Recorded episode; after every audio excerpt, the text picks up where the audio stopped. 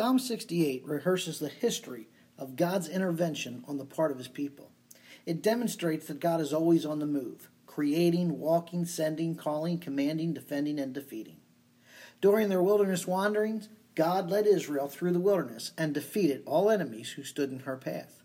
According to the superscription of Psalm 68, David is the author. As such, the likely writing of this hymn of victory is either the conquering of Jerusalem in 2 Samuel 5 or the moving of the ark to Zion in 2 Samuel 6. Uniquely, Paul applies Psalm 68, verse 18, to Jesus' ascension in Ephesians 4 8. Jesus' ascension is the greatest victory in human history. It declares that Jesus was victorious over Satan, sin, and death. And because he is victorious, his people too will be victorious. And so we can sing Psalm 68, this hymn of victory. Because of the length of this psalm, we're going to divide it into at least two parts. For our time today, we will look at verses 1 through 18. But if we outline the psalm, we begin with the providence of God in verses 1 to 6, the providence of God, the power of God, verses 7 to 18, the power of God. Then we go to the progress of God in 19 to 27, the progress of God. And then finally, the program of God in verses 28 to 35. Again, today we're looking at the, just the first 18 verses. Let's begin with verses 1 through 6 and the providence of God. Let God arise, let his enemies be scattered, and let those who hate him flee before him. As smoke is driven away, so drive them away. As wax melts before the fire, so let the wicked perish before God. But let the righteous be glad, let them exult before God. Yes, let them rejoice with gladness. Sing to God, sing praises to his name. Lift up a song for him who rides through the deserts, whose name is the Lord and exalt before him. A father of the fatherless and a judge for the widows is God in his holy habitation. God makes a home for the lonely. He leads out the prisoner into prosperity. Only the rebellious dwell in a parched land. Now, verse 1 comes from Numbers chapter 10 and verse 35, where whenever the ark of, of the covenant, God's portable throne, was being carried into battle, Moses would cry out, Rise up, O Lord, let your enemies be scattered. And so the call for God to arise or to stand up is a call for him to get up off of his throne because his enemies are at hand. The request in verse 2 is that God would drive the enemies away as smoke. Now, we, we have a picture here, a metaphor. Okay, just as, as as when you see smoke rising, if you were to blow on it, the, the smoke would scatter. So David cries out for God to scatter their enemies he asks that the enemies of God would be like melting wax before the fire. Then he concludes, Let the wicked perish before God. Literally, let them die or be destroyed. Who are the wicked? The wicked are those who hate God, and they are to be destroyed in the battle. Look at the contrast, though. Let the righteous be glad. Who are the righteous? The righteous are those who are in a right relationship with God, those who are in a covenant relationship with God. They can rejoice before God. Yes, let them rejoice with gladness or with exceeding joy. The psalm begins with a call to battle. And when God acts, the wicked vanish like smoke and melt like wax. But the righteous, those who belong to God, will rejoice. We see God's triumph, and we join in rejoicing with these same people when we come to God in Christ.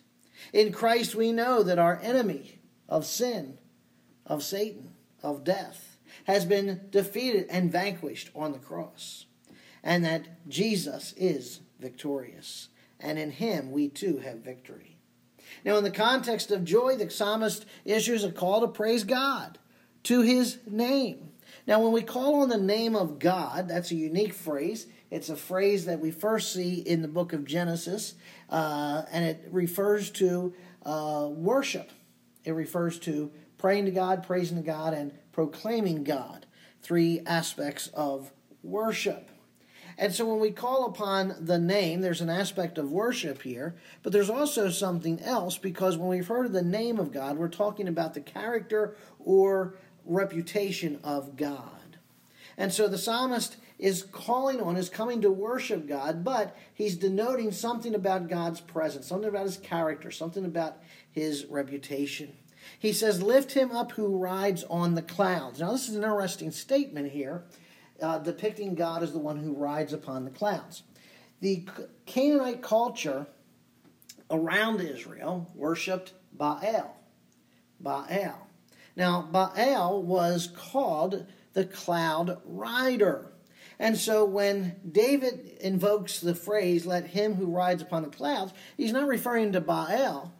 He's referring to God, and what he's doing here is he's intending this as a polemic against Baal. He's contrasting Baal with the true God, Yah. Yah is the true cloud rider. It is Yah who brings the rains, and we are to rejoice before Yah. Here's the God of history. Here's the God of nature who is both Redeemer and Creator. He is the true living God. Verse 5 through 6, the psalmist relates more about God. First, he says that he cares for the orphans, the father of the fatherless. He cares about the widows. He's a defender of widows. The word defender is, a, is one who judges or protects. He protects the widows. He is the one who takes up their cause and he is in his holy habitation. In other words, uh, this refers to heaven. So God takes up the cause of the orphan, he takes up the cause of the widow from heaven. He also cares for the lonely. That's the alien, the stranger, the person in exile, and he makes a home for them. And moreover, the prisoners are released into prosperity. But notice, notice what happens to the rebellious to the wicked. They die, or uh, excuse me, they dwell in a dry land. You know, we can't help but even think of the wilderness wandering of Israel, how that wicked generation who refused to follow Moses into the into the promised land, they all died in the wilderness. Hebrews tells us they were a rebellious sort. And even though they numbered themselves amongst the people of God, they really weren't. They were the wicked. So God destroys the wicked. God controls nature, and God defends the poor and the oppressed. And you know, when we read Mark chapter 1, verse 21 to 27, if we read Mark chapter 4, verse 35 to 41, we see Jesus as well condemning the wicked, controlling nature, and defending the poor and oppressed. Verse 7 through 18, uh, we'll look now to the power of God, verses 7 through 18. O God, when you went forth before your people, when you marched through the wilderness, Selah. The earthquake, the heavens also dropped rain at the presence of God. Sinai itself quaked at the presence of God, the God of Israel. You shed abroad a plentiful rain, O God. You confirmed your inheritance when it was parched. Your creatures settled in it. You provided in your goodness for the poor, O God. The Lord gives the command. The woman who proclaims the good tidings are a great host. King of armies flee, they flee and she who remains at home will divide the spoil. When you lie down among the sheepfolds, you are like the wings of a dove covered with silver, and its pinions with glistening gold. When the Almighty scattered the kings there, it was snowing in Zalmon. A mountain of God is the mountain of Bashan. A mountain of many peaks is the mountain of Bashan. Why do you look with envy, O mountains with many peaks, at the mountain which God has desired for his abode? Surely the Lord will dwell there forever. The chariots of God are myriads, thousands upon thousands. The Lord is among them at Sinai in holiness. You have ascended on high. You have led captive captives. You receive gifts among men, even among the rebellious also, that the Lord God may dwell there. We have a, a recollection here of how God cared for Israel during the wilderness wanderings. And this historic memorial gives a basis for the assertions that follow in these verses. Notice God went out before the people like a general, like a commander of troops. Moses described him similarly in Exodus chapter 15. He described he said the Lord is a man of war. Pharaoh's chariots and his army he has cast into the sea. God marched with Israel through the wilderness, and what? The earth shook. He was a mighty God, and the point is the that the uh, nature responded to God's presence. The heavens also dropped rain, and Sinai itself was moved. And we think of the when God came and dwelt on the mount, how there was thundering and quaking and and lightning and so forth. Nature responded to the presence of God. So much so that the people themselves trembled. The psalmist reports in verse 9 that God sent a plentiful rain. Now, this could describe the showers in the autumn season, but it could also be a metaphor for the manna with which God fed Israel in the wilderness. And thus, uh, th- through the manna, God established his inheritance or confirmed. In other words, because they saw God keeping his promise to feed them, they knew that God would God's promise to bring them to the promised land would be true. That was their inheritance.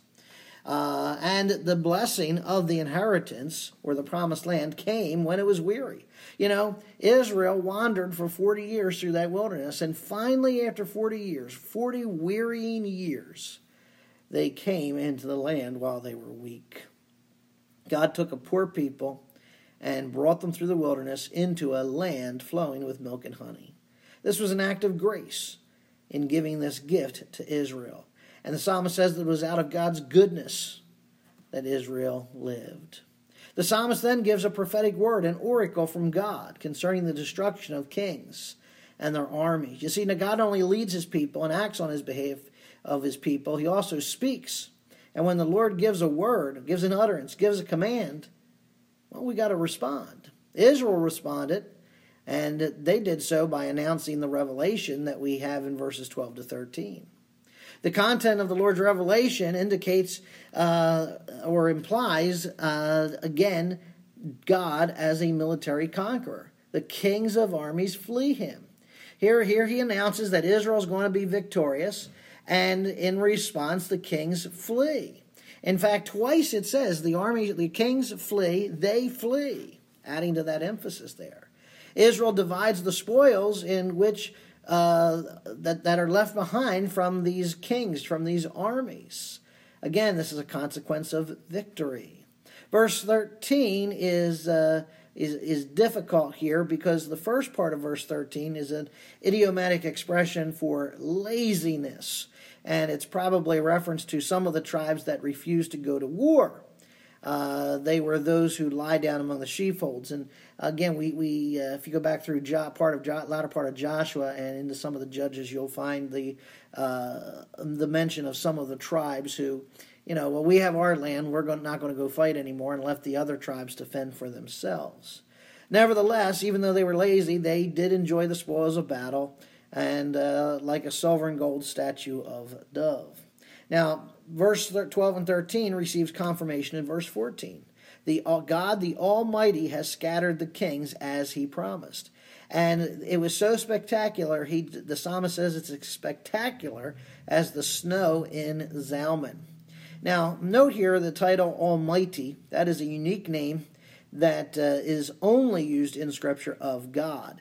We see it in Exodus chapter 6 and verse 3 the Almighty, the God of Abraham, Isaac, and Jacob. In the New Testament, in 2 Corinthians 6.18, the Greek form is used, the Pantokrator, the all-powerful one. Now, Mount Zalmon is, according to Judges 4 9, located near Shechem. And, uh, you know, they're describing, you know, look at the beauty of the snow sitting on the mountain and, and the way you wonder at that, the way you're in awe of that, and now consider how great God is. Should we not be in awe of him. We see in these verses that the call to God, back in verse 1, to go to battle, is based on his promise and his past performance in defeating the enemy as recorded uh, in the Old Testament. Again, history should confirm our faith, and history should inform our prayers. We pray because of history. We pray because of what God has done in the past. Next, the psalmist addresses Mount Bashan. Now, Bashan is uh, located east of the Jordan uh, between Mount Hermon and uh, the Yarmuk River. The verse begins, The mountain of God is in the mountain of Bashan. We could also render it or translate it that the mountain of the gods is the mountain of Bashan. And we could translate it that way because the word translated here, God, is, is the plural of Elohim. So again, it could be uh, the what we call the majestic plural. Okay, Elohim could be referring to the God, or it could be referring to gods. Now, more than likely, I'm going to take it this way: that the mountain of Bashan is the mountain of the gods. Okay, and Mount Zion is the mountain of God. Uh, because when you when you look, read through this, you see that uh, the mountain, the peaks of the mountain of Bashan, are jealous at Mount Zion. Okay, they're envious here. Okay, uh, verse sixteen, we see that they have envy. And so, you know, again, David's using these word pictures here. Now, obviously, these are false gods; they're not real. But he gives them this anthropomorphic sense of, you know, okay, that mountain of Bashan over there, those mountain peaks, that's all the false gods, and they're envious of Mount Zion and the one true God. Now it's interesting because, you know, Mount Zion was not the greatest peak, okay? It wasn't the tallest or the largest peak, but yet it was wondrous, it was grand, its greatness was manifested because of who dwelt among it or upon it. And interesting here, it talks about the chariots Okay? 20,000, even thousands of thousands. Now, chariots were typically a two wheeled horse drawn vehicle of war. And, you know, for the Israelites, they, they're very familiar with the chariot. When Pharaoh pursued them, uh, 600 uh, chariots pursued them uh, through the Red Sea.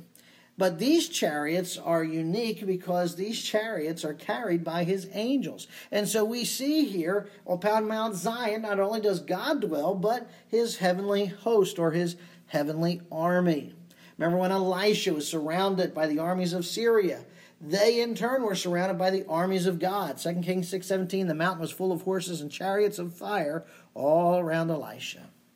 And so in the midst of armies, the armies of angels, God dwells in Mount Zion as in Sinai in the holy place. It's interesting, just as he dwelt in Sinai, now he's dwelling in Zion. Uh, and he is holy, he is set apart, he is sanctified, he is lifted up above all others and all else. Uh, and it's from there that he takes his captives and receives gifts among men. Now, the word gifts here is tributes or offerings. Uh, these came from the rebellious. Uh, these were collected as the spoils of war. And now, what's interesting is that in Ephesians 4 8, Paul cites Psalm 68, verse 18, and applies it to Christ's triumph. Now, when Christ died, we know that his body went in the tomb and his, bo- his soul, spirit, went down into Sheol. And we've talked about this before, and I'll just keep it brief if I can. But Sheol is, has two compartments, okay? The two compartments, an upper compartment, lower compartment, separated by uh, a, a, vast chasm. And there's water in this chasm. A river runs between the two. The upper chamber is known as Abraham's bosom or paradise. It is the place where all the righteous who died, where their soul spirits went after their death. And they were imprisoned there, if you will. Okay? Don't think of prison in the negative sense, but they were kept there, they were held there. Why? Well, Christ had not yet died, and the, they couldn't be absent from the body and present with the Lord because sin had to be dealt with. The lower chamber is the what we would know commonly as hell, or the place of fiery torment. Okay, recall in Luke 16 that the uh, rich man was in hell, lifted up his eyes, and saw Abraham across the river. Uh, Father Abraham, send forth Lazarus that he can come and dip his finger in the river, and that he may come over here and cool my tongue. Uh, of course, Abraham, uh, no, that can't happen. Lazarus isn't coming over there and cooling anybody's tongue. Okay? You're tormented because of your choice to reject the Savior.